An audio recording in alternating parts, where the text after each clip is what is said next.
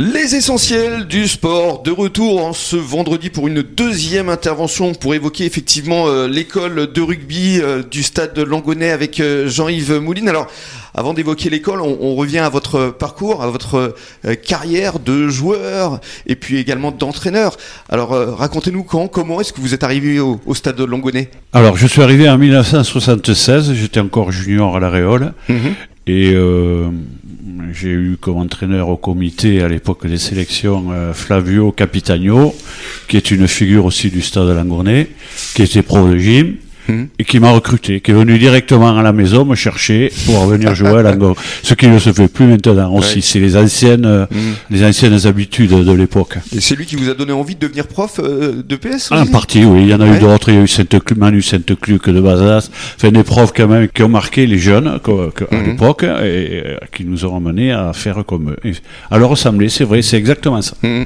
Une fois que vous avez la fibre en vous, vous devez partir dans le nord. Ça a été au départ, je crois, un déchirement. Et puis finalement, Ouais. vous avez eu du mal à, à revenir ici. Parce que vous étiez bien dans le nord. Oui, mais c'est comme euh, c'est comme le film quoi. J'ai fait 20 ans avant Bienvenue le chez. Bienvenue chez les Ch'tis. C'est ça Ça a été ça. euh, on pleure pour partir, mais on pleure euh, quand on repart aussi. Ouais. Voilà. C'est oui, c'est une belle.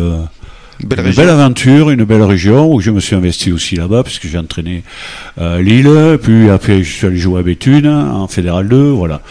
Et puis Et je puis- m'occupais aussi des sélections Mm. des Flandres. Et puis finalement, retour aux sources ici à Langon. Retour aux sources euh, en 96 où je re- redeviens entraîneur des jeunes, enfin les juniors. À l'époque ça s'appelait les les Bélasquins, ou les Bélasquins au Richel B, je me rappelle plus exactement.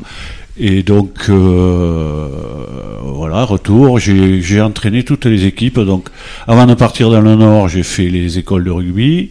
Et Mhm. puis quand je suis revenu, c'était junior. euh, et puis également les balandrades D'accord. voilà, donc j'ai fait toutes les catégories, de catégories. jeunes, oui, de, de joueurs. Toutes les catégories de joueurs. Et alors aujourd'hui, vous vous occupez donc de l'école de rugby. Combien de jeunes à peu près?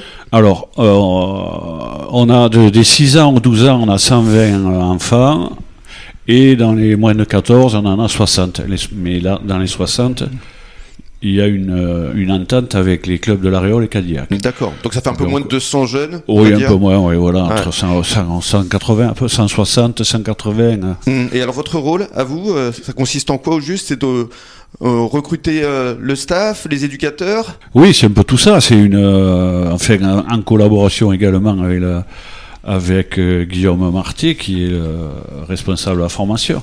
Hum. Euh, il, a, il a recruté les éducateurs, euh, les suivre un peu sur leur parcours. euh, euh, le samedi aux entraînements Mhm. et, euh, et puis il y a toute la logistique aussi qui va avec c'est-à-dire euh, trouver de l'argent pour euh, pour faire des voyages, pour payer les bus. Donc euh, on a aussi l'événementiel, des, Mhm. des repas, des, une friterie qui marche tous les dimanches lors des matchs pour faire de l'argent pour l'école de rugby. Ça a très bien marché, euh, m'a dit euh, Stéphane Grafoulière là, ce dimanche. Oui, hein. oui, ça marche. Oui, Ah. oui, c'est très très bien. Ça, ça, ça vaut le coup de, de le faire, quoi. Ça parce remplit que les caisses.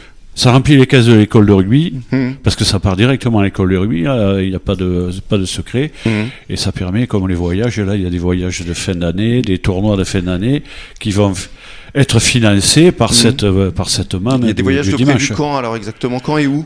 Alors au mois de mai, il y en a déjà eu un qui a eu lieu à Marmande euh, cette semaine, euh, fin samedi euh, de la semaine dernière. Ouais. Après, il va y avoir Bazas, Capsieux, Cognac et Floirac. Voilà, où toutes nos équipes partent euh, toute la journée en tournoi. Bon, ça, c'est le côté festif un peu de la saison. euh, Hum. voilà. Très bien. Et alors justement, vos objectifs, vos envies pour euh, la suite, pour l'avenir, quels sont-ils? Ah ben, les objectifs, c'est d'en garder le plus d'abord. Bon, on pense aussi également qu'il y aura peut-être une, une forte poussée euh, au moment de la, de la Coupe du Monde. Là. Donc, il faut déjà, déjà d'ores et déjà se préparer. Bah, Il peut y avoir déjà une poussée pour la Coupe du Monde ou pendant la Coupe du Monde ou après la Coupe du Monde, mais il y a aussi une poussée peut-être euh, s'il y a une accession en National 2. Ah Sur oui. le côté régional. Oui, oui, non, mais bien sûr, et puis voilà, et puis faire évoluer les enfants pour qu'il y en ait le plus possible qui atteignent le niveau euh, de la Fédérale 1 ou Nationale 2.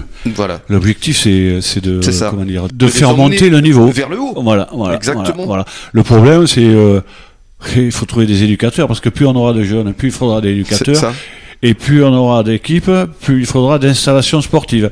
Et euh, au niveau infrastructure, à Langor, on n'est pas vraiment bien loti, puisqu'on Mhm. a le stade Commerlin, qui nous est limité en nombre d'heures, Mhm. et on a le synthétique. On a que Mhm. deux terrains, donc c'est... Donc appel à la mairie peut-être Oui, c'est pas le plus simple, je crois. Très bien, merci beaucoup euh, Jean-Yves. Et puis dans Oui. quelques minutes, on va parler du centre d'entraînement labellisé avec Guillaume Martet. À tout de suite.